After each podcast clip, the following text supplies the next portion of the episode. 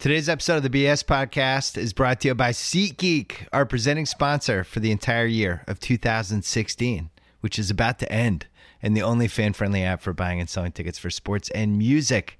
Drop your old ticket app and use one built for two thousand seventeen and beyond.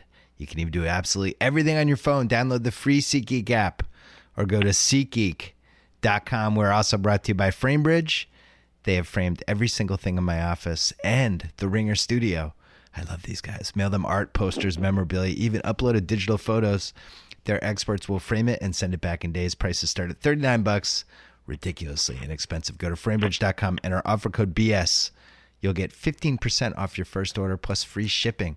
And don't forget to check out Channel thirty-three. That's the Ringer's pop culture podcast that just launched a new show called the Sports Movie Hall of Fame. I'm the host.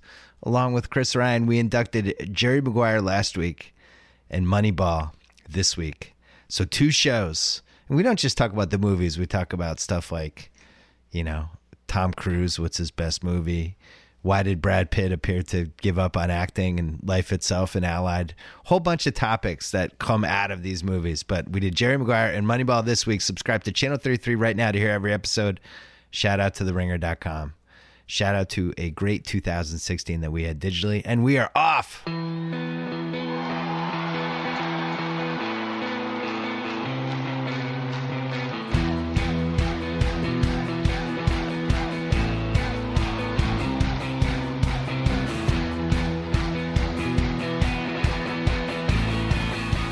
All right, on the phone for the last time in two thousand sixteen, my friend Joe House, how are you? I'm outstanding, notwithstanding the continued and really, at this point, impressive performance of the stink streak.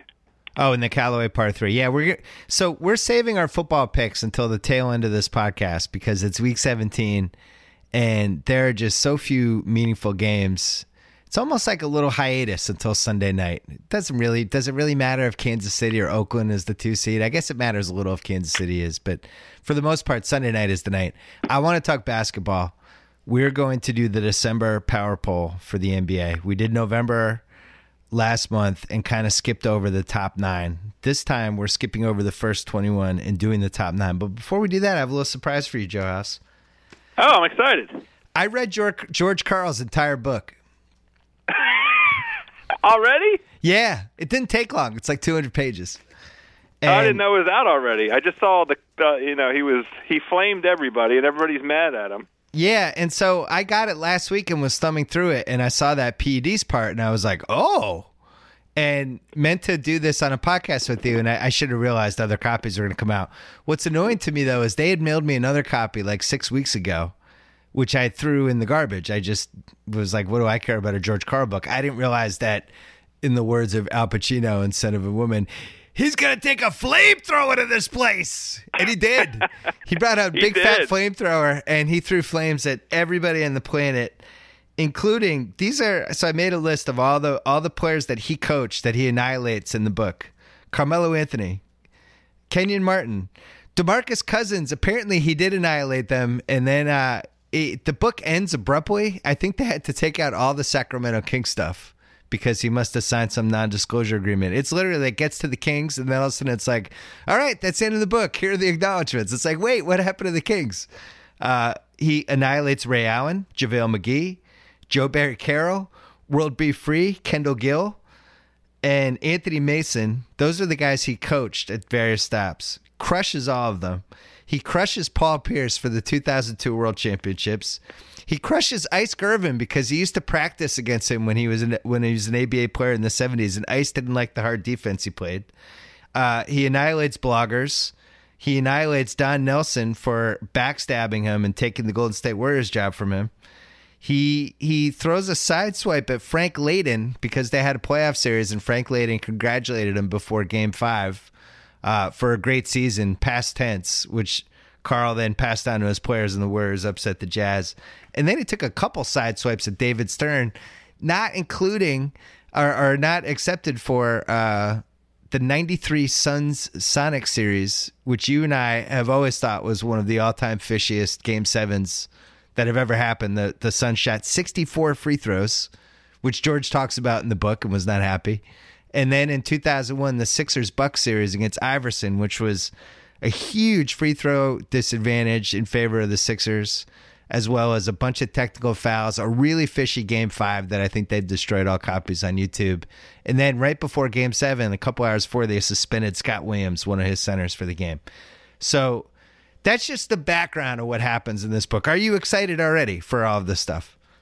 It, it's incredible. I have two two observations. First, there is absolutely no doubt. It's a lock of the century, a thousand percent chance that he had a non-disclosure with Sacramento. Yeah, hundred percent chance. That's a guarantee. Not even ninety-nine. It's a hundred. He doesn't even mention yeah, it. He, What's funny is they forget to take it in the it, in the book. There's all these pictures, right? And yeah. the pictures have these little captions. And there's the Boogie Cousins picture. I'm looking at it right now, and it says, "My year and a half with the Kings was interesting." Was one of them. And then another picture was DeMarcus Cousins and I battle for position, a picture of him and Cousins. He won, comma, I guess. That's the only real mention of Cousins in the entire book. So they must have taken out all the text. Anyway. Yeah. Well, the, uh, the other thing is, and, and I, I mean this genuinely, does he not want to work in basketball ever again? The the answer is no, because you the uh, the shots that he takes all over the place. Here's the thing. I ninety percent enjoyed it.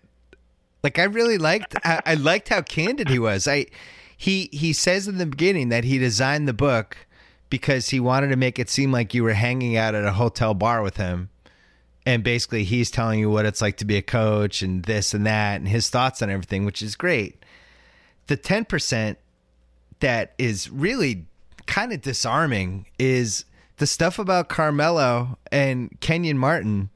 It's somewhere well, he be- already apologized for the fatherless comment. Yeah, it's somewhere between racist and ignorant, because he criticizes both guys as being totally uncoachable, and as part of the background for those comments, brings up what their background is and how they were single-family guys. And hold on, I'm going to find this part here. It's page one ninety-one if you're ever thumbing through the book in a bookstore. So here's the Kenyon Martin part. I knew right away that our power forward was the most one of the most insecure, immature players I ever coached. Kenyon Martin had grown up poor in South Dallas, single-parent home. His mother worked two jobs. He was teased unmercifully for his stutter and for his skin color. Then a page later, he's talking about Carmelo. Carmelo grew up poor in West Baltimore, single-parent home. His father died when he was two with drugs and violence in the neighborhood. Must have been a combat zone.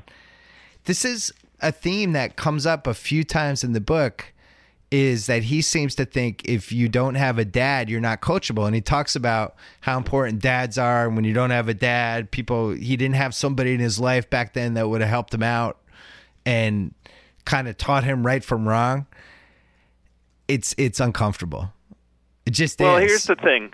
He has a body of work that, that bespeaks, uh, you know, the, the idea that he has any kind of an underlying, um, Uh, you know, bad bad spirit as it relates to race, right? Right. It's not. I wouldn't it's, say it's a bad spirit. I would say he's just completely ignorant. Like, he doesn't seem to realize that by pigeonholing these two guys with the like. Here's something he wrote: Kenyon and Carmelo carried two big burdens: all that money, comma, and no father to show them how to act like a man. Just a weird thing to write. Like, so many people have grown up to be successful in this country who had one parent, or who were just raised by their mother. It's it's the kind of blanket statement that people just don't really make anymore publicly, which is what well, makes it so strange. He he apologized for that. I haven't read the apology. I only saw the headline.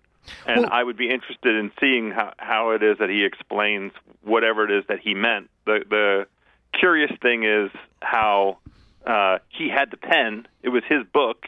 He could have, you know, come up with a more nuanced way of describing whatever it was that was in his heart that he was trying to communicate. Um, but it is, in this day and age, and especially for a guy with a thirty, with thirty, thirty-five-year career, um, mostly successful, right? I mean, you would regard him mostly as a success. Definitely. In, in the league. No uh, question. So that means he's He's navigated a lot of um, complicated relationships with, with players, with owners, and, and a whole variety of, you know, he, he's interacted with, with folks of, of varying races successfully Um, this thing is just incredibly tone deaf. It was it's just a very dumb way to make the point. Right. On that same page, he's talking about J R. Smith.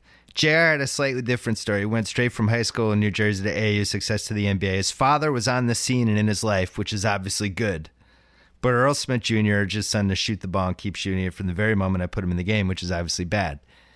It's just, as you said, tone deaf and also really strange for a book, because during a book process, you have so many different points when somebody can kind of jump in and say, hey, man, you might want to rephrase, hey, that Carmelo, it feels weird, the Carmelo and Kenyon section back-to-back when you're kind of killing them um, as being immature, partly because they didn't have a dad. And maybe you want to tone that down or re-say it or rewrite it.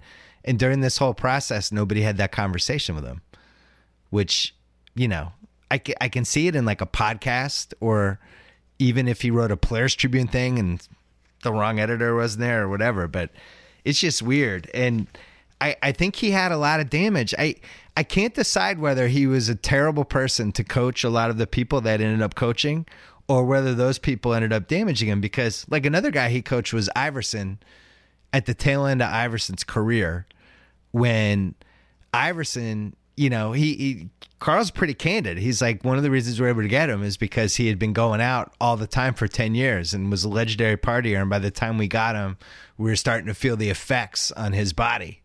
You know, which is what we saw. We certainly had heard all the stories. And it was no secret, but it was interesting to hear him talk about that. But um, I can't decide if he just had the worst luck possible with the people he coached, or whether it was just the era that he coached. Because, like, I didn't even mention Sean Kemp, who he liked, and said that eventually it became a real problem when Jim McElvain signed that contract and Sean Kemp took it personally and started to act weird and all that stuff. But you know, the one person, you go through all these guys, they're, they're all either head cases or people that had reputations as not being the easiest person to coach.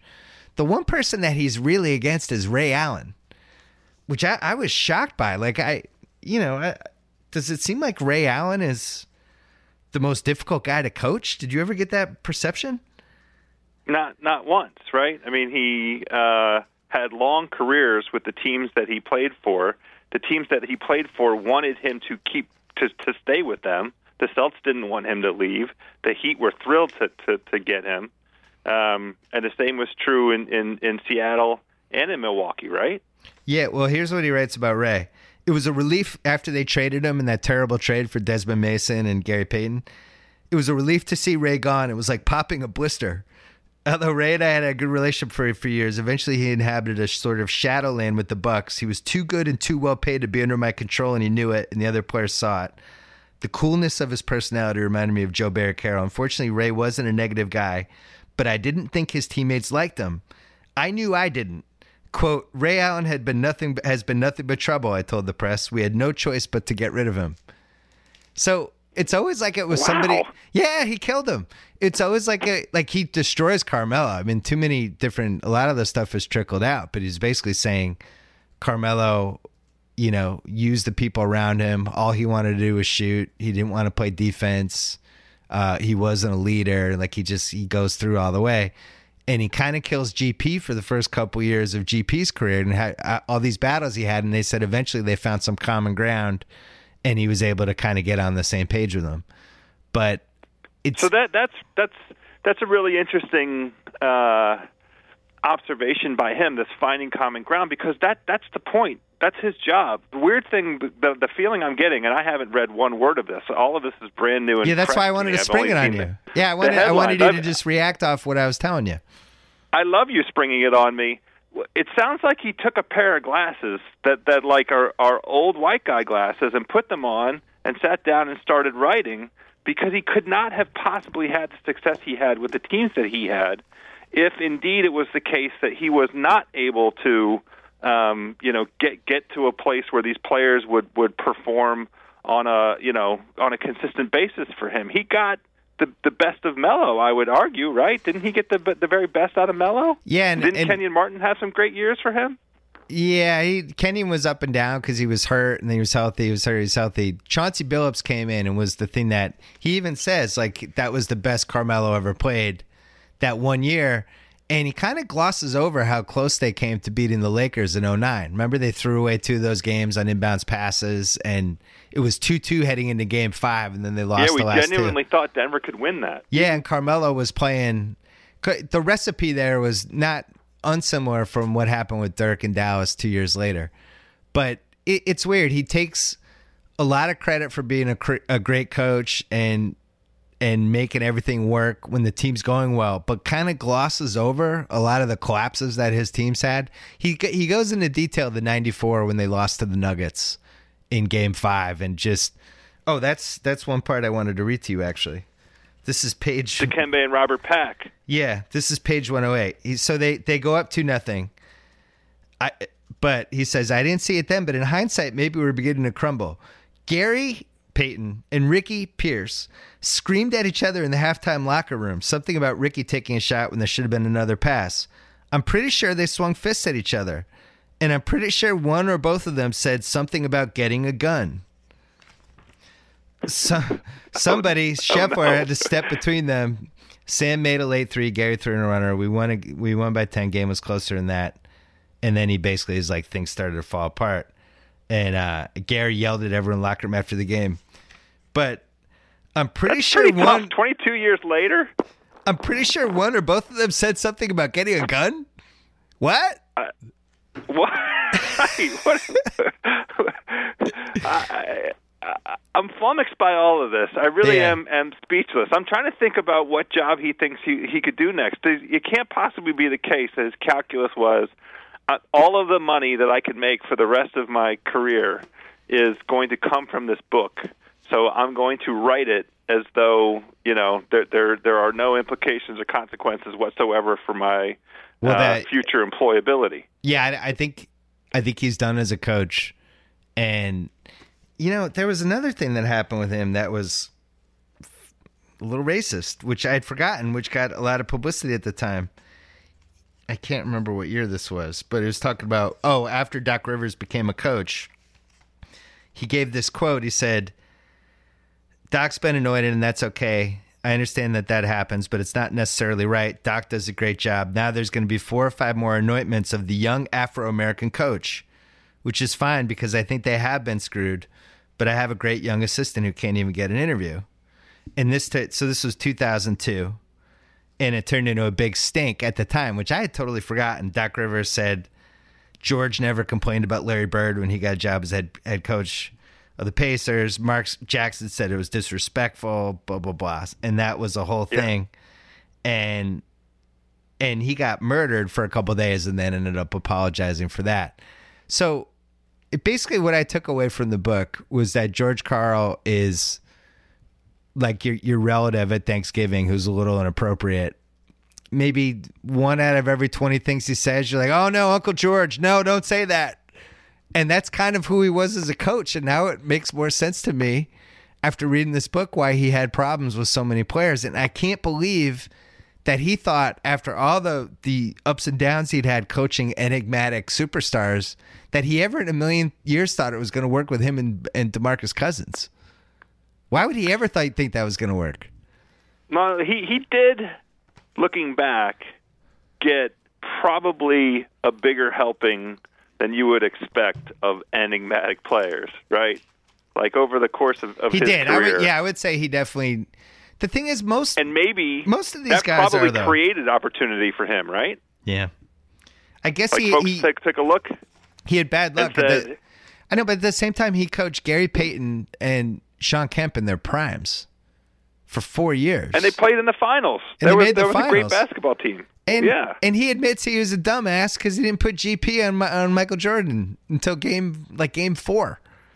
Right. So he had that team. He had, you know, he had a team that had Carmelo and Chauncey and Kmart and a whole bunch of good guys on that Denver team that easily could have won the title if a couple things had gone differently.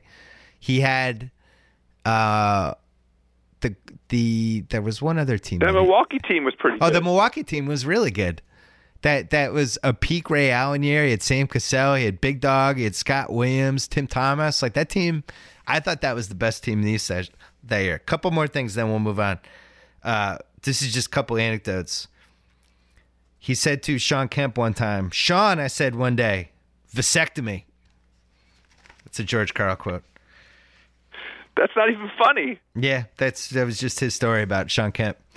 Uh, he this is weird. He was t- he had some really good thoughts about cocaine and how it really ruined the eighties in a lot of ways in the N B A, which is all true. And that led to his weird comment about the P E Ds, which I'm still trying to figure out, you know, what he was trying to say. We'll get to that in a second. But he said, a grand jury in Phoenix indicted three current and two former sons for using cocaine. And then rookie William Bedford was subpoenaed to tell what he knew. Unbelievable. A drug was destroying an N B A team. It could have taken down the whole league and not just from bad P R. All right, ready for this part? The press didn't really pick up on the possibility of gamblers and dealers pressing addicted players into shaving points or throwing games. If that had happened, not even Bird, Magic, and Stern could have rescued the league. I read that like twenty times, and I can't one hundred percent figure out what he means. What what time? What era? This is the uh, the Walter Davis Suns, nineteen eighties. D J. That's why the Suns had to trade D J. There was they had that cocaine thing that happened, and I, I forget what the details were. It was like some dealer or something, but it became a big big story, and it turned out the Suns had a big drug cocaine issue at the time. So George was saying the press didn't really pick up on the possibility of gamblers and dealers pressing addicted players into shaving points or throwing games. I've never heard anyone throw that out before. And I don't know whether he was just incredible. speculating or whether he actually wondered if that was happening. But, man, that made me kind of rethink everything. So then the, the next page he says he's talking about drug problems. And he's like, Uh, we've still got a drug issue, though, a different one than thirty years ago, and this one bothers me more than the dumbasses who got in trouble with recreational drugs. I'm talking about performance-enhancing drugs like steroids, human growth hormone, and so on. It's obvious some of our players are are doping. How are some guys getting older yet thinner and fitter? How are they recovering from injuries so fast? Why the hell are they going to Germany in the offseason? I doubt it's for the sauerkraut. Most likely it's for the newest, hardest-to-detect blood boosters and P E Ds they have in Europe. Unfortunately, drug testing always seems to be a couple of steps behind drug hiding. Um, blah, blah, blah. I think we want the best athletes to succeed, not the biggest, richest cheaters employing the best scientists, but I don't know what, what to do about it. It's weird. He's all over the place. He clearly thinks there's P E Ds, but then just mentions the Germany thing instead of seven or eight other things he could have mentioned, and then just runs away from it, almost like the lawyers for the book were like, get off this now, or we got to take that part out, or what happened. What did you make of that? Well, that's the first time I've heard it. Um, I think at this point, uh, we're kind of pa- past the idea. So the one thing about basketball that has always been um, com- compelling to me as it relates to P E Ds, nobody's ever drawn a direct line between in, you know, basketball performance, enhanced performance, and any of the attributes of, of any of the so-called performance-enhancing drugs other than recovery.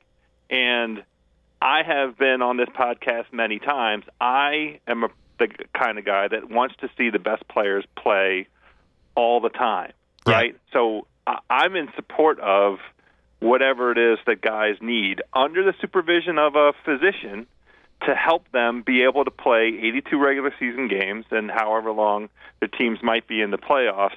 His assessment there is is so all over the place that it, it, it makes it easy easily dismissed to me. Like, I don't know what he thinks that, that, that you know, guys are getting older and, and thinner, or I, I don't even know who fits the um, the, the the characteristics that he's talking about, and I don't know what he thinks. What advantage? Like he's he's so unspecific about what advantage guys might be getting based on whatever enhancing uh, drug he might be referring to there. That it's it's mostly kind of a useless observation to me.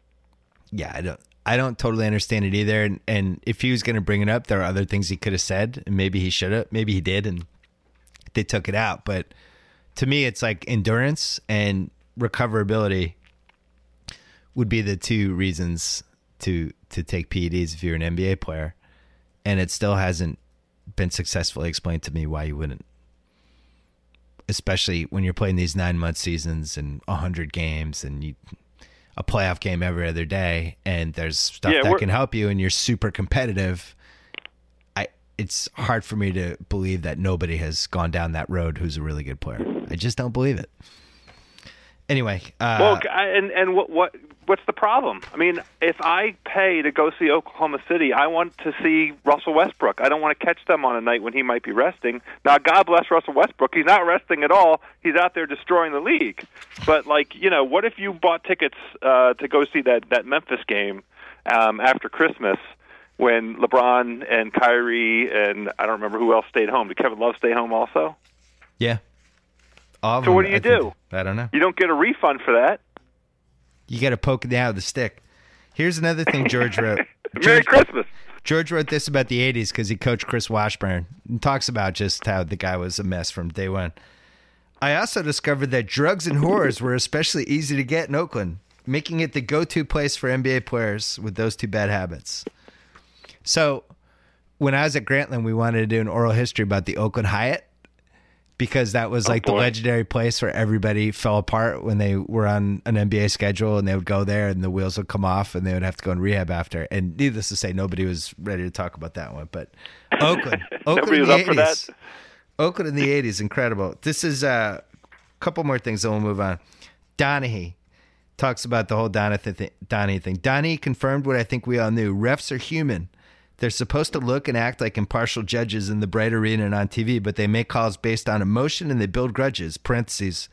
Just look up Tim Duncan versus Joey Crawford and Allen Iverson versus Steve Javy. So he lost the refs. George isn't coaching again. Not happening. There isn't anybody that that that uh, he left off his list. Here's... Did he kill? Did he go after Ernie Johnson? No, no, he didn't. Ernie Johnson and Craig Sager. Somehow he didn't go after them. Hallelujah. These are the five best players he coached against. He makes a list in the middle. Michael Jordan, Larry Bird, Magic Johnson, LeBron James, John Stockton. Huh. Yeah. John Stockton. John Stockton? High praise. Five best players he coached. Gary Payton, Sean Kemp. He coached against Hakeem. He thinks John Stockton was more impactful I'm, than Hakeem. I'm just telling you what his list was. Five best players I coached. Gary Payton, Sean Kemp, Ray Allen, Detlef Schrempf, and then in parentheses, do I have to, Carmelo Anthony. Boy, did he hate Carmelo Anthony. Wow. I'm telling you, I enjoyed this book. It just made the single dad stuff made me genuinely uncomfortable. I, I just can't believe anyone in his life didn't intervene on that. On that. It just was, I don't know, it just rubbed me the wrong way. Uh, one more thing, and then we're going to move on. You keep saying that. I, I I enjoy it, though. You can keep going as long as you want. So I had heard rumors about this, and it's it's one of the great N B A what-ifs, and I can't remember if I put it in my book or not. But before the ninety-four draft, so the first the first full year after Jordan, the first year after Jordan left, when the Rockets beat the Knicks in seven. Right? Right. June of ninety-four.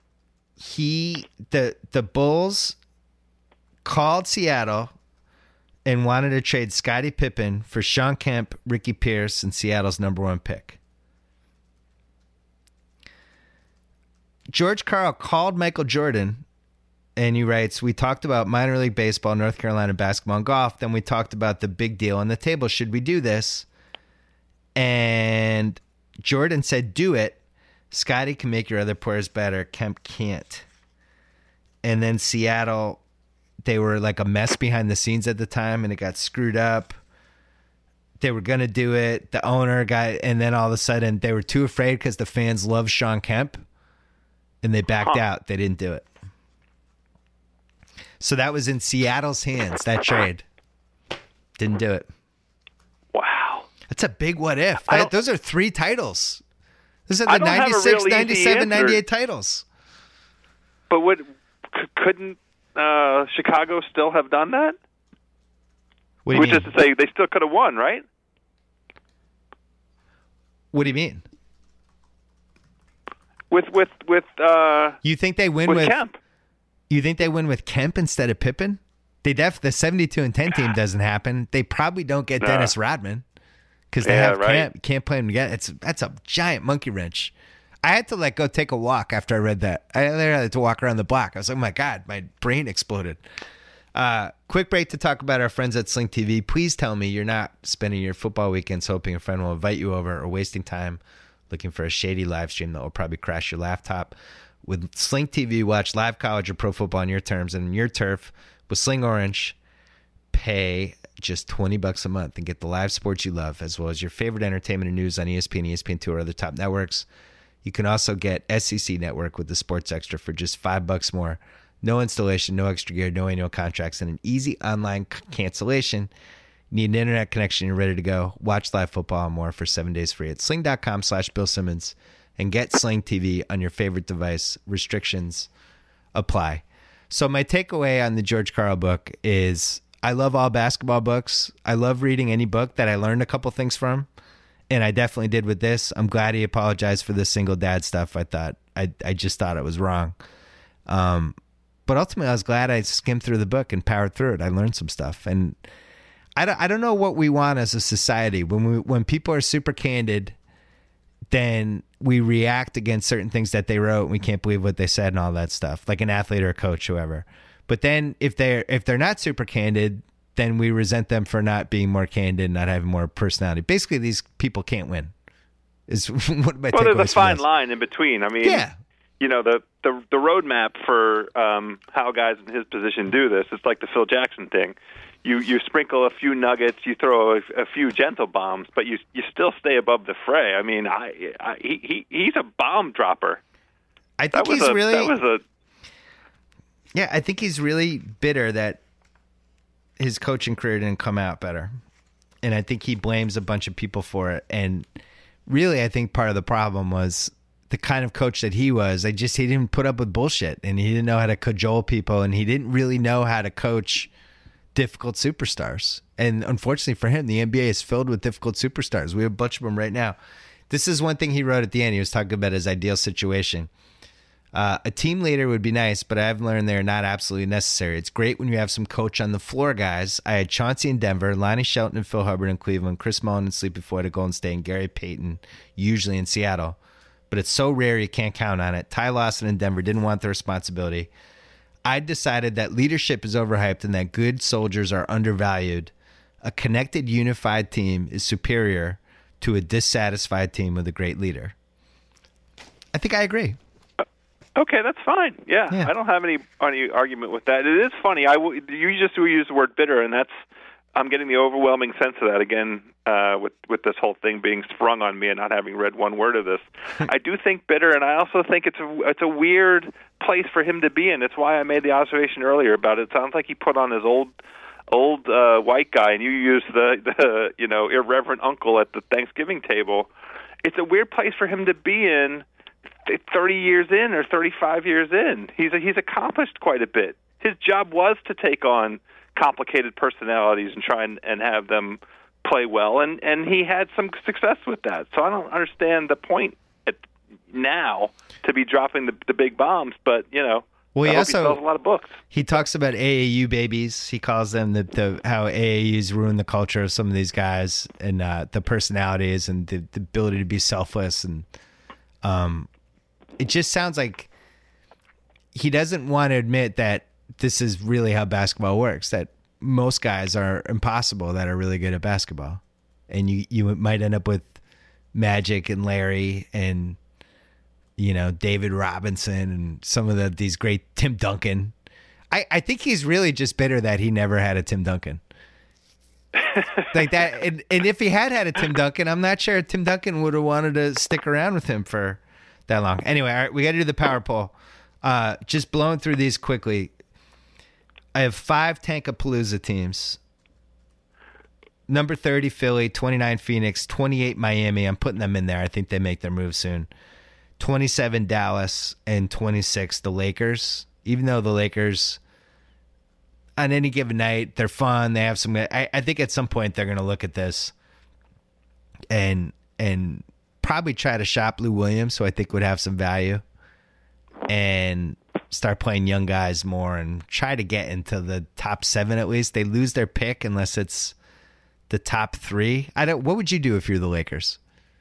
Try and keep that top three pick. Yeah, I mean, I, I, I think that too. They've demonstrated to everybody what they're capable of. The thing that's that's most in the franchise's best interest for the future is to get one of these great young players. You know, that this draft is supposed to be super loaded one through ten, right?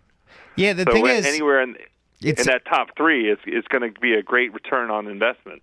Super loaded draft, and the and the problem for them is they either have to bottom out or go the other way and tra- and chase the eight seed. You know. Why not? If you, if you if you're gonna lose that pick anyway, try to make the playoffs, get the eight seed, get the experience of having your young guys go into Golden State for a playoff game and get their ass kicked. Like, that's all valuable to me. What I, the worst case scenario would be them belatedly deciding they should throw the season away, and then they end up like eighth, and they give the eighth pick to Philly, something like that. I don't, I don't think that'd be a great outcome. That's what it looks like. They're kind of poised to do that. They're kind of poised to do that, but they have some moves. Like, if Lou Williams is somebody that has value in the way the N B A is being played right now. Uh, no Man's Land, number twenty-five, Brooklyn, who that has the second worst record in the league. And believe me, I followed it obsessively because the Celtics have their pick. They actually, their record should be better. They've had some really bad luck in some of these games, and they play hard. And they have no incentive whatsoever to tank, so we got to put them there. The next five are Dazed and Confused, twenty-four Minnesota, twenty-three New Orleans, twenty-two Detroit, twenty-one Orlando, twenty Indiana. These are five teams that the nine-man rotations are just really flawed in some way. And I think all five of those teams thought they were going to have better seasons than they are. I don't really know what the fixes are for any of them. Um, you look at a team like Indiana. I watched them last night. I watched. We're taping this on a Thursday. I watched them play your Wizards, and it turned into a Paul George versus John Wall game for a while, and John Wall ended up winning. The Indiana, both teams had a weird vibe. Your team has a weird vibe to it. I don't know if I like well, it. Well, Beal was out. I know. Beal was out for another injury. For, you know, yeah. Did the and, and hopefully I haven't seen the news today to see what the, the update is.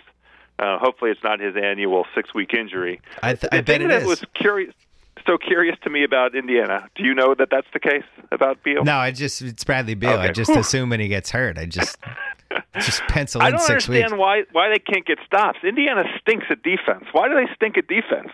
It's it's a team that doesn't really fit together. It's it must be.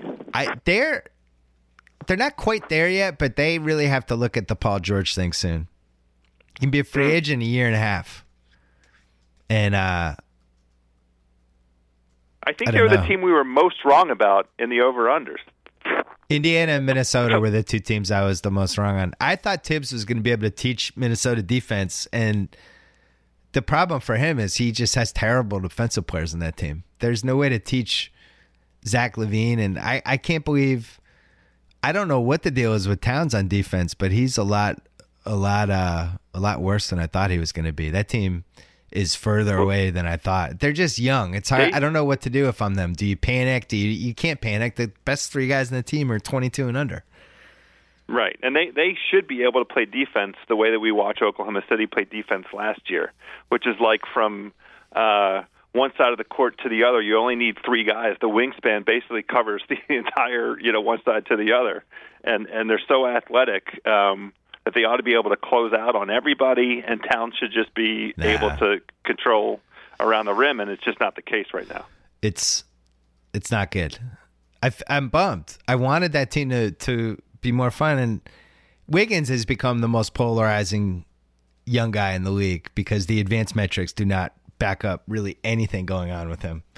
But yet when you watch him in the eye test, and he's such a good athlete, and he'll have moments, and you just have to assume he's going to figure it out. But he's definitely the heir to the legacy of those Rudy Gay, Tim Thomas. He, he has more talent than those guys. But those guys that drift during the games and you can't decide whether the light bulb is ever going to go off go off or not for them, I just don't know. It's so, it's so far, so early to, to make a decision on it. But the drifters... They, that those are the guys that, that keep you up at night, you know. Yeah, well, I would say it's it, your point is the right one. It's too early. Let's not too early. Let's not wait. Yeah, let's on move on. Yet. I think some of these teams. Are, well, we'll do a big trade thing next month. But Detroit, Orlando, Indiana, New Orleans can use their lottery pick if they wanted to get better right away, et cetera, et cetera. Then the next the next category of six teams in this trade machine. all of these teams are one trade away from being interesting, and I don't really know what the trade is. But nineteen, Portland, who has uh, really been a disappointment this year and is just awful defensively, and another team where the pieces don't quite fit. eighteen, Denver, which just has a big man glut. Like, they're not even playing Nurkic anymore. I would try to trade for him or Fareed if I was anybody that needed a big guy. seventeen, Washington. Your team needs to make a trade, but it's impossible because of the salary cap and the fact that you have no real trade assets other than Otto Porter, and you wouldn't trade Otto Porter, right? Not now, no. I, I, I think this is the most unbelievable thing I'm going to say in, in two thousand sixteen. I would pay Otto Porter. I would give him a max contract. Oh, wow. Give him more Bradley Beal money. I think he's earned it. I mean, okay. I, if he if he continues from, from the beginning of the season through Christmas, he's earned uh, a max extension. And, you know, that gives you three young players here in Washington. Washington needs a big man. I can't figure out the trade. Now, the big man could be Mahinmi. Good luck Jan with that. Mahinmi. Yeah, good luck. fourteen-minute Mahinmi. But, right, anyway, enough about that. Yeah, your team is the least fun trade machine team. There's really there's not a lot to work with. There's no assets. Atlanta I have at sixteen. Sacramento at fifteen. I think Sacramento might, just because Boogie is so good. You know, if they were in the East, I think they would be four or five wins higher. But they they they have a Willie Cauley-Stein move maybe to make. They might have a Kufus move to make. They need to get they need to improve that Collison Collins Collison uh, Lawson. See if they can do yeah. better at point guard. But they, well, Lawson's been good for them off the bench. He's found his his right role and his right niche there. They need a, a an appropriate um, you know starting point guard. Yeah, I was going to say the problem is. Collison is also a bench point guard. So you have two bench point yeah. guards. You need somebody. And hard to play those guys at the same time, too. But I do think that's a team that could end up maybe doing something. But then I have Chicago at uh, at fourteen, which is another team where the pieces... I don't know what happens to Rondo. The Rondo thing actually makes me sad. It's just, you know... He's- He might just be done, right? He might be done. It's like what happened with Iverson in Detroit. We're like, ah, maybe this is the wrong team for him. Oh, no, he's done. So yeah. Out of all those teams, Atlanta is the one that has the easiest trade to make because they have – it's one of the few teams that has too many swing guys. And Schroeder, I don't think is – I don't think he's a forty-minute-a-game point guard, and he certainly doesn't have the leadership kind of wherewithal, run the team type thing. Um, the way they were using him last year, I thought was better. Korver is a really interesting trade piece. I, he has to be in the right situation. They have they're they're asking too much of him right now. Yeah, well, he's only playing I like twenty-three, twenty-four minutes a game, but they could sacrifice it and get another point guard that would help them out a little with Schroeder. Right now, they they uh, I can't even remember the name of their backup point guard. He's Well, One the, of the worst, the worst thing the is league. They just had Jeff Teague. I mean, they, they had yeah. two competent point guards. Well, they got they turned they, that they, into a draft. They traded out of it. What would you think about Kyle Korver for Sean Livingston? Hmm. How does that help Golden State? It helps Golden State because Sean Livingston, they don't really need a backup point guard anymore. Basically, Durant's their backup power forward or point guard, and they play That's Livingston true. Off the ball a lot. And it, to me, he seems like the most expendable warrior they have. And if anything, they need one more shooter out there. I was on. I thought that would be a fun one. Uh, all right. So then last last category, lingering, not lurking. Milwaukee, New York, Charlotte, Memphis. All these teams are going to make the playoffs. Milwaukee might have the highest upside if they make the right trade. I was telling you about Della Vadova and how I thought he was their albatross, and then you saw it in person a few nights ago. But... Uh, They need to yeah, make he's that brutal. There's some, there's a couple teams that just need to make one spot better. And when you're watching the crunch times, you can see it. Milwaukee, Della Vadova is that guy. Oklahoma City, it's always that Robertson slash Morrow, whoever they have in that spot. It's just never a good enough guy. And the Clippers, same thing. It's just funny. There's certain teams they just need that one more guy.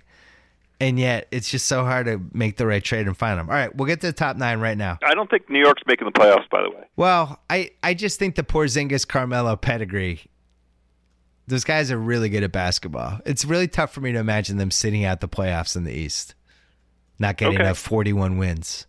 And Rose, as horrible as he is defensively, he's a turnstile, And as annoying as it is to watch him at end of the game plays when they do a screen roll with him and Porzingis like they did, I was just watching last night, whoever they were playing. Draws both guys over. Porzingis is surging to the lane. He's seven foot three, and, and Rose just doesn't give it to him.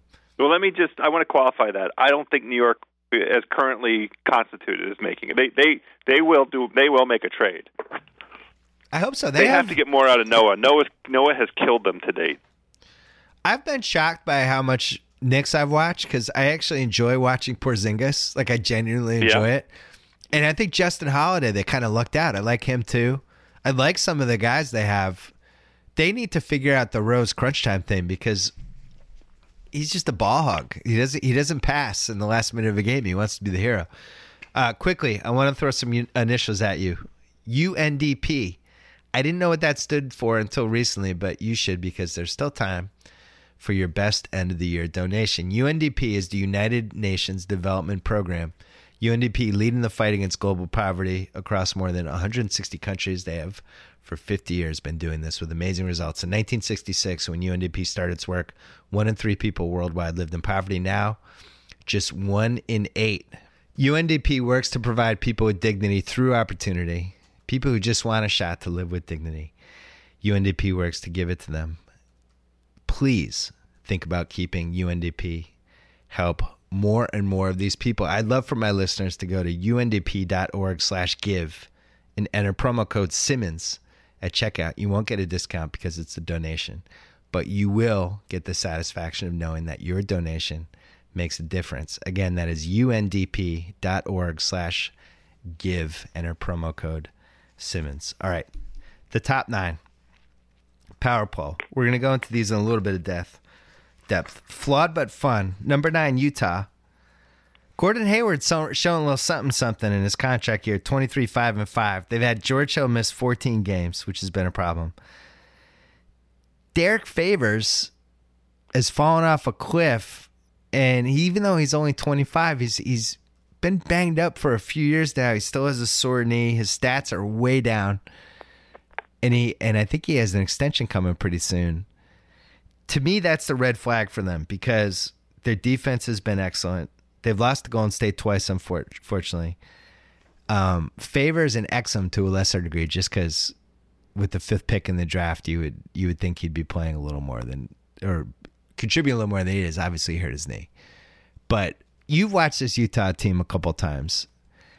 Do you take them seriously yet? Uh, it, yes, and not just a small yes. It's a it's an all caps, capital Y, capital E, capital S, yes. I went and looked before we got on here today to see where we came out on Utah. I think I let you talk me into the under forty-seven for them. They're they're good. They're they're they're a team that I could see scaring other teams in the playoffs. The one thing that they don't have yet that they they will be interesting to see if they can figure out is uh, inside the last five minutes, you know, how to yes. close out games. Um, but that was their a, issue. Uh, not, that was their issue last that's year. That's right. Correct. Exactly. They're still working on that. But I, I, I'm so impressed. They have a very deep rotation. They've stayed above uh, water, even with this, um, you know, c- continued kind of bad luck injury-wise. They're, they're starting five. The starting five that Quinn Snyder would like to play has played together this season all of twelve minutes. Mm. Um, and I, I think, you know, if they can get a little sustained um, health going, they could be they could be really dangerous. They're really good. They they, they have so many different pieces um, defensively. And if if uh, Hill George Hill, I, I uh, was skeptical about him um, in the off season. I, I re- treated him as a uh, a backup um, point guard. He played like an all-star. Um, until he got hurt at the beginning of the season. If he returns to that form, I, you know, they're, they're, they can give everybody trouble in the West. I definitely think they could beat the Clippers. They could beat Oklahoma City. They could beat Houston. They can compete with San Antonio. I don't know if they're ready to beat them yet, and they can kind of compete with Golden State. I don't but think I mean, they they're can impressive beat Houston. To me. I, I think if Houston's You don't healthy, think they can beat Houston? I don't think they can score with Houston. But well, they don't. I, ha- they don't have to. Well, what I like about them is how good their D is. Like they're holding the opponents to forty-three percent, which is no joke. You know, yeah, and as you said, in the league in points per game. and they've had bad they've had bad luck with the injuries and stuff. But they do the same thing San Antonio does. They they keep they slow it down. They they the possessions are a little bit lower than in these other games, especially in the run and gun games. And they kind of make you uncomfortable, and they make you play their pace, which is why when they played Golden State, Golden State's like, no, no, we're we're gonna play our pace. Thanks anyway. And they're one and one with the Rockets so far this year. Yeah, they beat the hell out of them. They did. They did. I I think a lot of it depends on what they get out of favors. I like what I see. Okay. The rest, I definitely underestimated them. I underestimated Gobert is really what it came down to. I I didn't realize he was going to make the leap that he made. That he had a two or three week stretch where he was, you know, one of the five best players in the league. He cooled off a little bit, but uh, I have the Celtics at eight. I do like my team.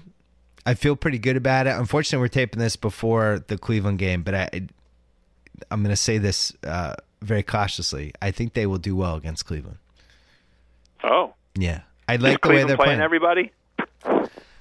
The, the Celts are deep, and they figured out a really important thing early on because Brad Stevens is very smart. He figured out that he had to stop playing three guards at the same time, and they had to stop playing small ball and chuck it up, and that he just had to go a little more conventional. And basically for the last couple games, he's got Isaiah, he's got Avery Bradley, who's been outstanding this season, and then Marcus Smart is the third guard, and he plays two of those three. And that's just who they are now. And they play more Jerebko, Jerebko, however you want to pronounce his name. They they throw out some Gerald Green. They play a little more Amir and Horford. Like they they they elongated the team. They still need to make a trade, but when they have Horford and Isaiah healthy, with Jay Crowder healthy, and some of the other pieces they have, it's a good basketball team. It's one it's one of the seven best teams, and and Isaiah has been out of his mind. He's been well, out of his mind. To go on a, they're poised to go on a little run here. Home, fifteen of the next twenty games. Well, that's the thing. They uh, got they got crushed by the schedule. They had this really weird schedule where they never had a homestand or a road trip. It was just like game here, fly here. It was like they were they were just never settled, and they were never in Boston for longer than a couple days. And that finally shifts next month. I think they're going to end up being a very good regular season team, and I feel good about our over. I don't think they're in the class of Cleveland and Golden State, but it's the type of team that, you know, you'll look up and there's three minutes left and they have a three-point lead in Cleveland. You're like, oh, all right, LeBron's got to activate. And then he does, and they lose by one. Oklahoma City, I have seventh. And at the time we're doing this, Russ is at thirty-one point seven points, ten point nine assists, and ten point six rebounds, and a forty-two point six percent usage rate, which is just staggering. I've never seen anything like that in my life. Any of those stats. Five and a half turnovers a game. Um, he murdered the Celtics twice. The, in Oklahoma City, he took out a hatchet and he just kind of got us in the kidneys with it a couple times. And the Celtics fell over and died. I watched quite a bit of that. He enjoyed it too, by yeah. the way. Yeah, it was. It was. It was, it was more. It wasn't an abrupt murder. It was more of like, he hit us in a couple spots, so we had to bleed to death on the court. In it Boston, felt slightly, yeah, it felt a little sadistic. Yeah, in Boston was more of just a flat out beheading. It was, it was just we were hanging. It was great. It was great. It was like Game of Thrones. Then all of a sudden, Ned Stark's head was just rolling around the floor. He he hit two thirty-foot threes with a hand in his face in a row in the last minute. I watched and ended up with like forty-four, fifteen, and eleven or some crazy thing. My dad went to the game and complained that Westbrook got all the calls, but both my dad and Tommy Heinsohn, who are the most crotchety homers that I know, both yeah. of them were like, hats off to Westbrook. Oh, my God. That was amazing. Jesus, what just happened? I, I actually think this is now, this Westbrook season is now moving into that two thousand six Kobe, two thousand nine LeBron, ninety-six M J, just a spectacular individual achievement. Like, forget about where, where they end up with the wins. It's just the night to night, him just going to different cities and beating the living shit out of teams. It, it's not a hot streak now. This is going to be the season he has unless he gets hurt. I, I, it's incredible. Well, the most important thing to me is thirty-one games in, or thirty-two, however many they've played. He is uh, only at thirty-five minutes a game. Now, that's that's a lot, right? Unbelievable. But, but you know, uh, for the for the usage rate. Um, he's got the ball in his hands all of the time. It's appropriate. Uh, there's a huge drop off when he's not on the floor for them. But you know, let him have this season. Keep those minutes managed, and let's just enjoy this this this this whole season of of, of Russie. Russie's revenge. I'd like to see them. They have this one spot. We talked about the the terrible spots. The the Anthony Morrow Robertson spot just kills them.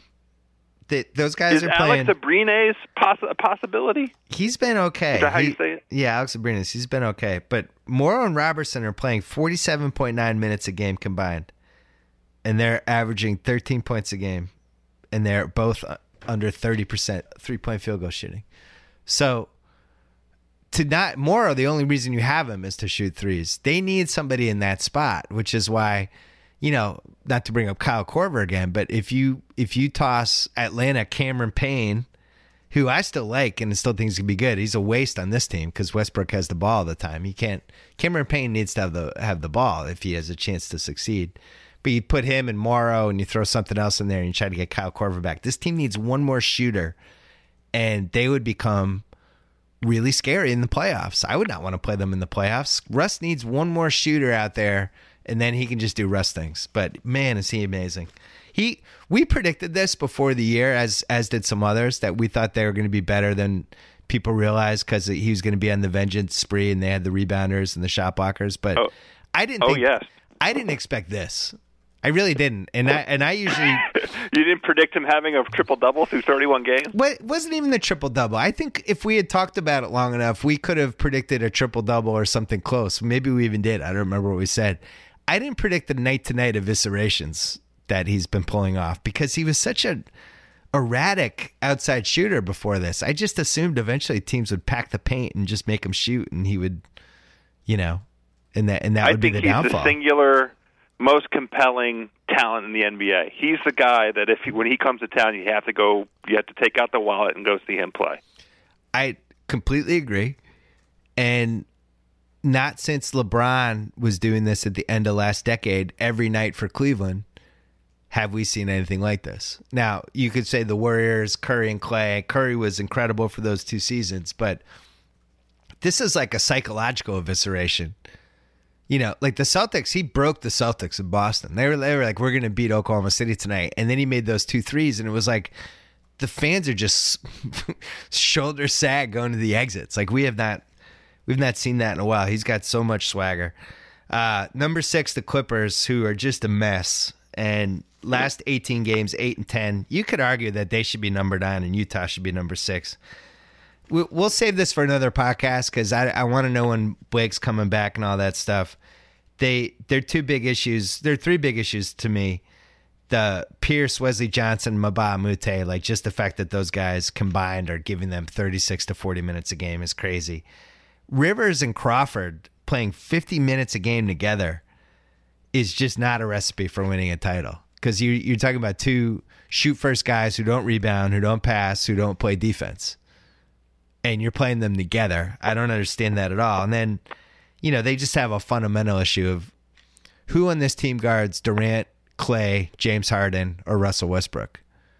They've had this this problem for, for years now. I mean, we've been talking about it. It feels like the same conversation we've had for three I, years. I think it's worse this year, though, because now you have any way a playoff matchup could go, you have a spectacular offensive player going against you, and you don't even have anyone on your roster who can slow them down.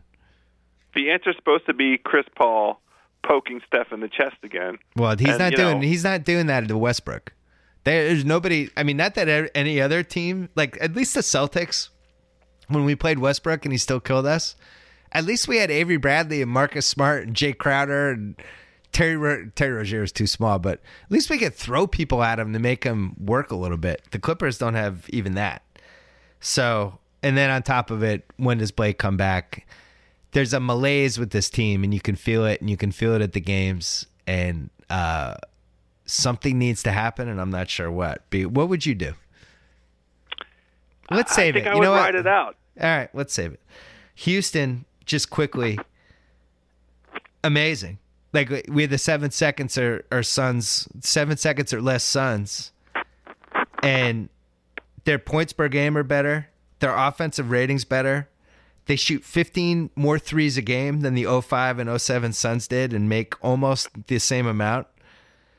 They, in December, I looked it up today, the splits, forty-two point three threes a game they're attempting. They're making sixteen a game. They're making thirty-nine percent of them. Eric Gordon and Ryan Anderson are making almost eight threes a game together in December, shooting forty-four percent. For December, the Rockets are one hundred nineteen points a game.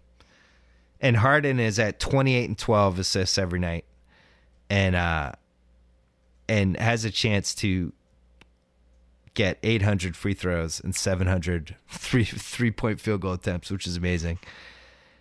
I, I'm I'm really impressed by them. We'll see if they can they can uh, survive the Capella injury, but the big thing for me is, can they keep Gordon and Anderson healthy for six more months? You know. Well, all those guys do is run three-point line to three-point line, and they yeah. catch and get open shots there. So, you know, fingers crossed. We want the full compliment. We want Houston to enter the playoffs completely healthy, because we want to see what they're capable of and whether this style, this will be the you know the the second true test of of uh, the D'Antoni, right? I mean, well, the, we had it uh, with with Phoenix, and now we'll get another genuine try of, of this theory, this approach.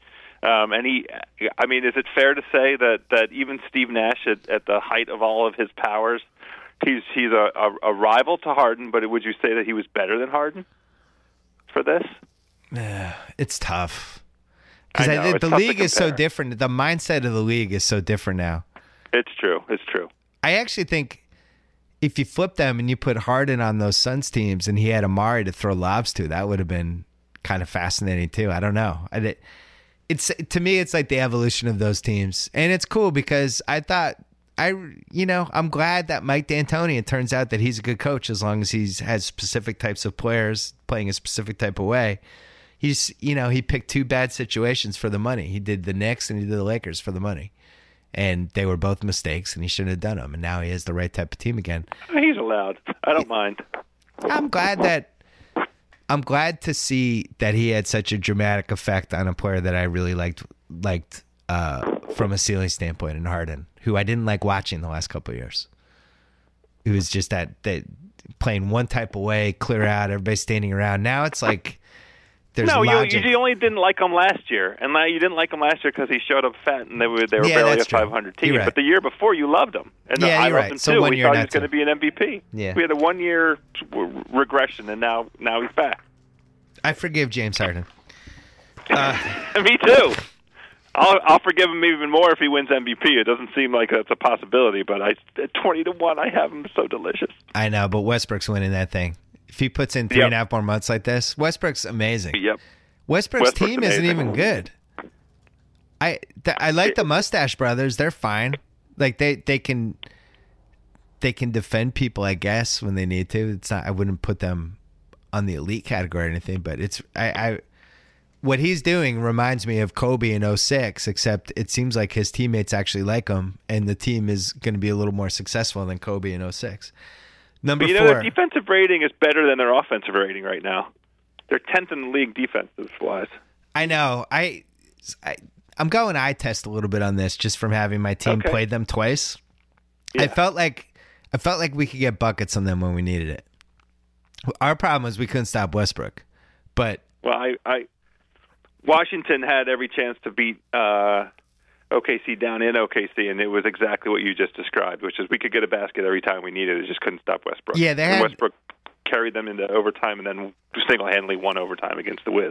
They played a lot of close games, and they've done pretty well on them. Number four, Toronto. So just a couple quick things. I, Toronto, I think, still needs to do a trade, and I'm not even positive what that trade would be, but it's like their one – They my issue with them is they don't – have enough looks. They have that small ball lineup that they like with with Jonas and Patterson and either Ross or Carroll, and then the two guards, or the two guards with Ross and Carroll, one big guy. But they don't they don't have that bigger, we're, oh, we're playing the big boys tonight, we're going to get pounded on the boards unless we play these guys together lineup, which is what they missed from from uh, Bismack last year. But they're rebounding. I think they're twenty-third in the league in rebounding. Now, on the bright side, third in three-point, which you can see when you watch the game. Like, they're just really, they get good, smart three-point shots. And Patterson's turned into a great stretch four. Who would have thought that Patterson would be the best player in that Rudy Gay trade? There's, they have a plus eight point four point differential, which is really good. Like, I think if you get over six points a game point differential, like, you're doing something. Eight is... Like, you know, usually that's a fifty-five win, sixty win team. Yeah. The, and then the Lowry, DeRozan have both gone up a level. And I don't I don't know when they officially mastered that high screen, but do you feel like your team ever has a chance to stop it when those guys do that together? I, I feel I felt helpless when they did it against the Celtics. You know, they're they're they're incredible. I, I was really impressed last night. Um, they kept coming against against Golden State. They yeah. just kept kept bringing it. Kept Game bringing was it. over. I, I'm not You opened with the question of, of uh, you know, what, what's they, they feel like they need to make a trade, and we can't really put our, our finger on what it would be. I think I might stand pat. I think okay. I might just sort of see what happens with, with Cleveland. You know, I, yeah, I I I take a look at that team and I say, I like my team, and I like my team in the East, and you know, we're we're one bump away from uh, Cleveland coming into the playoffs, you know, at less than perfect health. Um, maybe we just we just run with it. Yeah, I, I'm not a huge Terrence Ross fan, even though he's been having a pretty good year this year, but that, that would be the guy I would look at. I think they have the assets to improve at a, that spot. I don't know. He, he he had a great game last night. People love him. I know, but that's the thing. It's like, I think you need a third perimeter guy. I'm just thinking about trying to beat Golden State or Cleveland if that's your goal. Okay. I I need somebody that is better than Terrence Ross in that spot is where my head's at. Because I'm either going against Kyrie, Kevin Love, and LeBron, or I'm going against Klay, Durant, Curry, and, and Draymond and all those guys. I don't have enough firepower with just DeRozan and Lowry. I just don't feel good enough about it. I need, I need more bullets, House. Know. That's that's all I'm saying. I'm not, I don't know. Uh, I'm not there. Okay. They're you like Terrence Ross more than I do. Well, you, you, Canada's going to love you. I'm not a non-believer. I just, I don't know how different it is from last year. Even with those two guys playing better. It just, I just it, feel like it, Cleveland and Golden answer. State are another plane. You just answered it. They, they, they, those guys are playing better. And I think the um, the cumulative effect... They they now are really like a, a, a veteran team for this, this era of, of the N B A, right? These sustained trips to the repeated trips to the playoffs, and they've paid their dues. I'm really excited to see what they're capable of in the playoffs this year. I'm not going to lie. Canada loves you. I hope you're right. I really do. I hope you're right. San Antonio, I have at three, and uh, it's funny, they they slow it down. They're basically a better version of Utah. They shoot the threes really well. Parker and Mills together, twenty-one and eight, forty-seven, forty, eighty-eight splits. I saw them in person last week. Um, it's a weird team, and I, and I mean that as a compliment. They have they have so many different things they can do during the course of the game, and so many different looks that they can throw out there that it's. I, I actually think. It's got to be a tough team to coach night after night, you know. Well, they, is, they go big, they sure. go small, they can do whatever really they want. But when they go small, I don't like that small ball team, and I think that's going to be their kryptonite against the Warriors. When the Warriors I play that smaller Steiny team, Mo. I think they're in trouble. Steiny Mo wrote this, uh, I think, in his power rankings. Could, this year, more than any, Pop Pop might really deserve a, a long, hard look at Coach of the Year. He might. They have an incredible bench of guys that, you know, to, for the Dwayne Dedman and uh, Kyle Anderson and, uh, you know, g- guys that are like who? Jonathan what? Simmons. Yeah, right. Who's electric. And they come, and we're gonna we're about to see a nice uh, run with Dejounte Murray. We're going to see whether or not, you know, he was the the draft uh, darling, right? The steal, the draft steal darling. I have a weird Spurs observation. So, and I noticed this watching them in person. When they play their best five guys and they're all out there at the same time, and it's Kawhi, who doesn't speak, who's a robot, as has been discussed a million times, LaMarcus Aldridge, who I'm not sure has ever said anything either, Tony Parker, who's, you know, t- does Tony Parker stuff, and then Danny Green, and then pick anyone else. There's a weird kind of mute vibe to the team. It's it's all quiet fire. I can't describe it. It's just it's it's the it's, personality of that team, and it's pop. But the, the personality is that nobody has a personality. So everything comes from pop. That's the Duncan legacy. That's Tim Duncan. I know, but what's weird about Duncan is his he. I felt like he did have a personality. Like he was kind of the galvanizing force. Remember, he always had the arms around everybody, and he was the centrifugal force. And now it's pop. And I guess my point is, I, I, I, there's just not a great success rate with the coach being the emotional fulcrum of the team. Well, it still could be. It's still going to be Manu and Tony when it when Man, we get to the playoffs, yes, right? So those guys It'll be are, those two guys. Those are role players at this point. It's got to come from. That, that's. It's got to come what from. Makes the most sense. It's got to come from Kawhi and Aldridge, and that that was my it, issue watching them. Is like, those guys are just doing their jobs. You know, they just kind of do their thing, and and that's it. Golden State and Cleveland are the top two, as always. The the only thing I learned from that really weird Christmas Day game that was incredible, and I, I congratulate us on our reverse jinx about how the Christmas Day, everything we said was it, it was great, because I think we we Look, helped, the stink streak applies to basketball. We helped lift All the curse. All you have to do is say something bad. We helped lift the curse. I was very proud of us, but um. The Curry thing, I, I need to watch it more, but when he made that three in like the last minute and a half, and he kept his yep. hand up, and he turned, and the crowd, yep.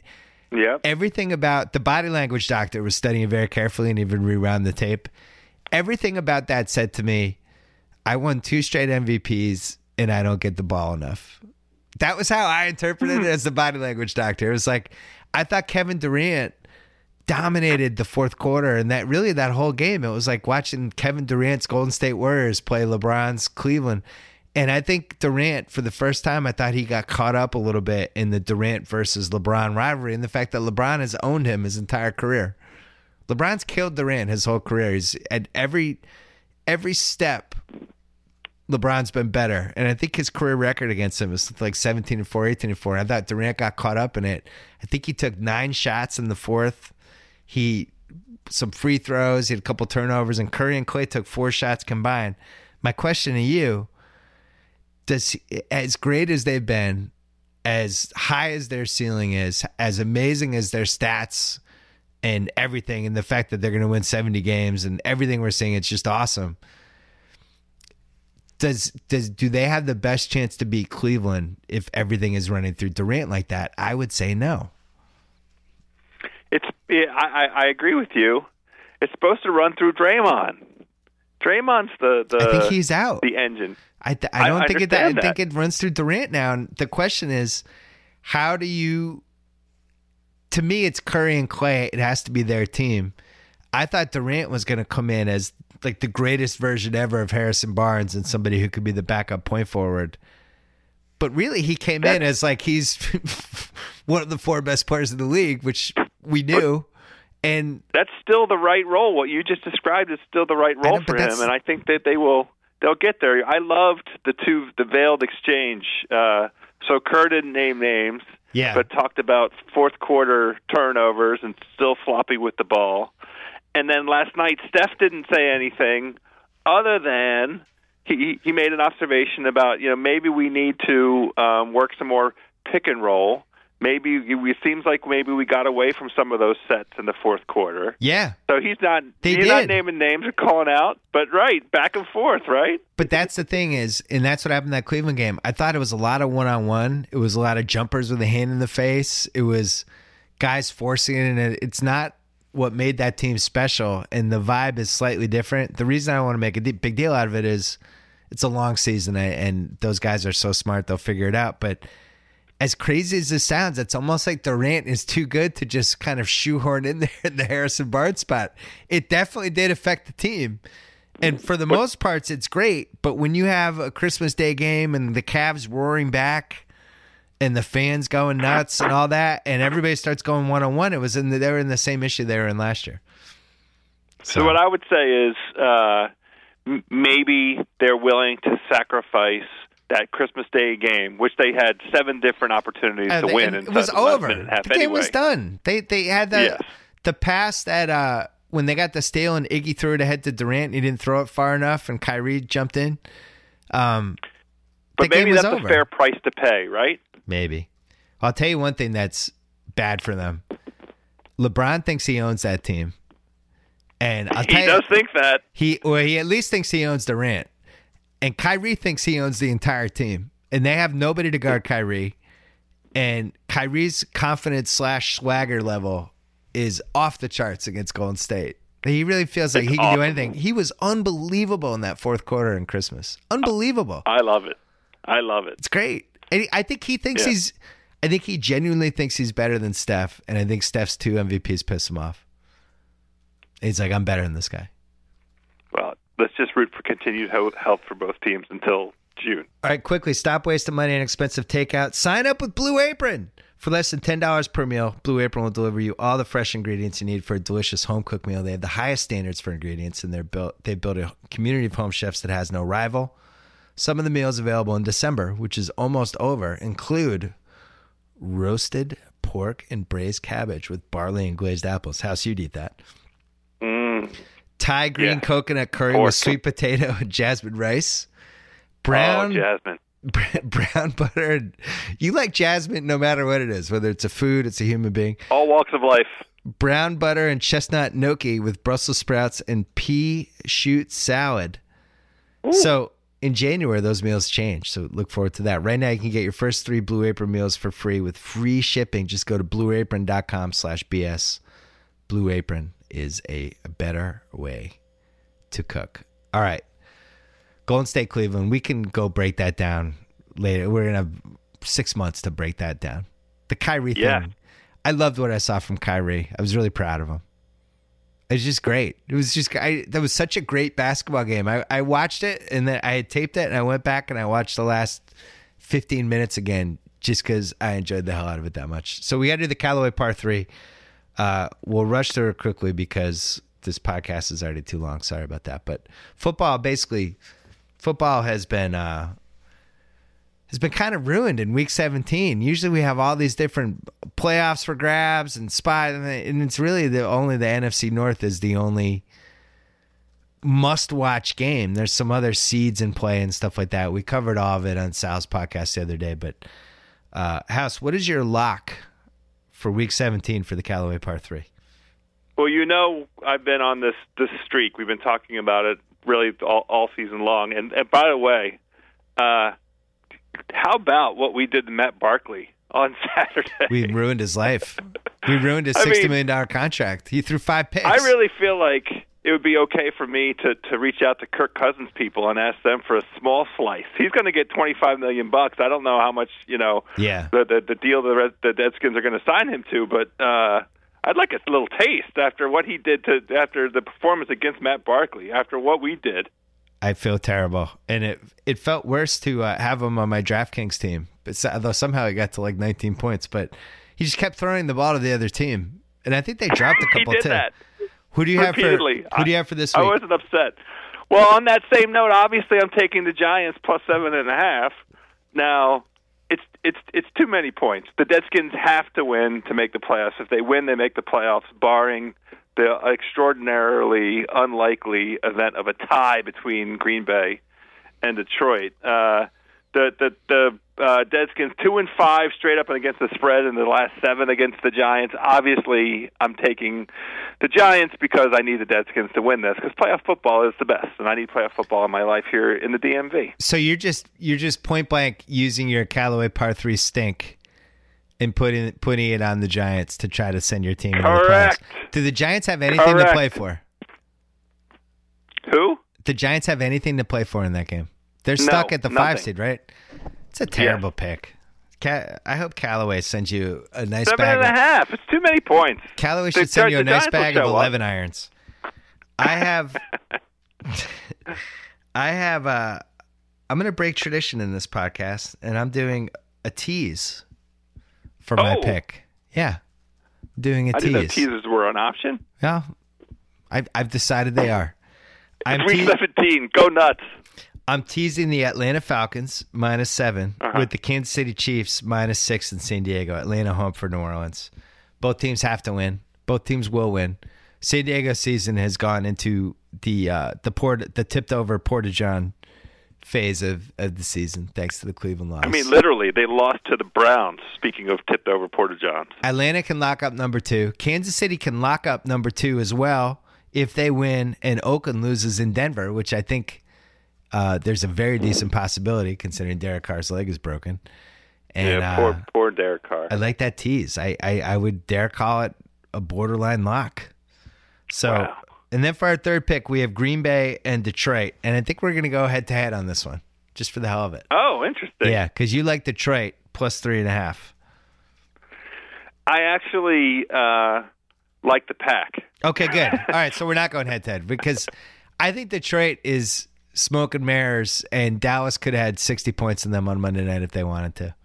And their defense yeah, just – guys were open the whole game, all over the field. It's only going to be worse against Green Bay. And, uh, man, I, I just don't see how Detroit can hang in a game that Green Bay has to win and they, when they can throw the ball like they can throw. I don't see it.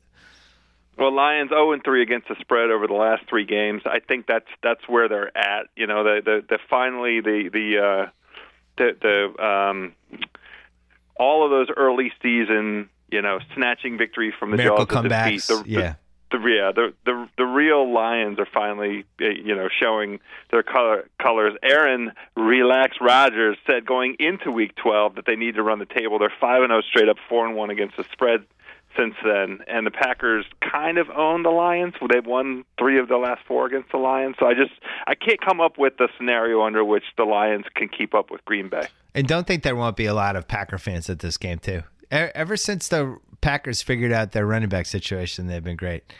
Uh, I'm with you. Three and a half seems a point a point low, to be honest. I think I thought this was going to settle at Packer four and a half, Packers five, something like that. Three and a half. Seems doable. It does leave the door open for the Matt Stafford cheapie, uh, you know, touchdown, down eleven points, cutting it, two-point conversion, Lions lose by three yeah. situation. But tell our oh, friends you, about you just, that's going to happen now. Tell our friends about Callaway heading into two thousand seventeen very quickly. I, I'm actually going to keep this one short. Uh, you you demand every week that I do it, and then I blow through your your your request. All I have to say is something epic is coming from Callaway. January twenty-seventh, twenty seventeen. It is not the debut of, of the twenty-seventh debut of the Shaq. Oh! But definitely something epic. That's all I'm going to say about it. So Callaway has something epic in store for us. January twenty-seventh, twenty seventeen. All will be made known. Okay. Yep. Callaway's up to stuff. You know, I follow the No Laying Up Twitter account, which I know you do too. You like those guys, the golf Love account. Love those guys. Yeah. And they also insinuated stuff's in the works. Things are things might be happening. Stuff is happening. Maybe athletes who we tended to associate with a certain brand might be switching to another brand. Who knows? Who knows what's going to happen? I'm prepared for anything. All kinds of possibilities. Tiger Woods is dressing up like Santa Claus. twenty seventeen could be a great golf year. I'm excited to have Shaq House back. Thanks to uh, thanks to Joe House. Thanks to Sling T V, the best way to watch live T V on your favorite device with Sling Orange service. Pay just twenty bucks a month. Get E S P N, E S P N two, more top channels. Add the Sports Extra for just five dollars for the S E C Network and more. Start watching for seven days free at sling.com slash Bill Simmons. Restrictions apply. And thanks as well to the United Nations Development Program. This is your reminder. Go to undp.org slash give. To make a donation, your gift will help fight poverty and help U N D P make a real difference in people's lives all around the world and is tax deductible as well. Go now, undp.org slash give. Use my promo code Simmons at checkout to let them know that I sent you. And then finally, thanks to everybody at The Ringer and the ringer dot com and the Ringer Podcast Network. Don't forget about this sports movie podcast that we launched on Channel thirty-three. House, have you listened to the sports movie podcast yet? I stored it up. I'm, I'm saving. I can't wait. I'm looking forward to both Tom Cruise and Brad Pitt over right. the New Year's holiday. Yeah, Welcome the, twenty seventeen with the Sports Pod. And let me know if uh, if there's a sports movie you want to break down, because people people are grabbing spots. People are already Ooh, trying like to make it. reservations. Uh, and okay. thank thanks to everyone listening out there. We had an awesome year here at the at, at the whole podcast network. We built a whole bunch of them, and and this one has gone great. I can't even remember how many done. I think we're over eighty million downloads for the B S podcast at this point. I don't even know what the final number is, but it's been awesome. Thanks for spreading the word, and we will see you on the other side in two thousand seventeen. Also, thanks to Tate Frazier and Jim Cunningham and Colin Orchid. And who else? Who else should I mention, Jim? Joe Fuentes. Joe Fuentes. I guess I should Podcast mention Joe. Podcast Joe, and our whole team on the video audio side, who have been great. Uh, until then, we will see you in two thousand seventeen.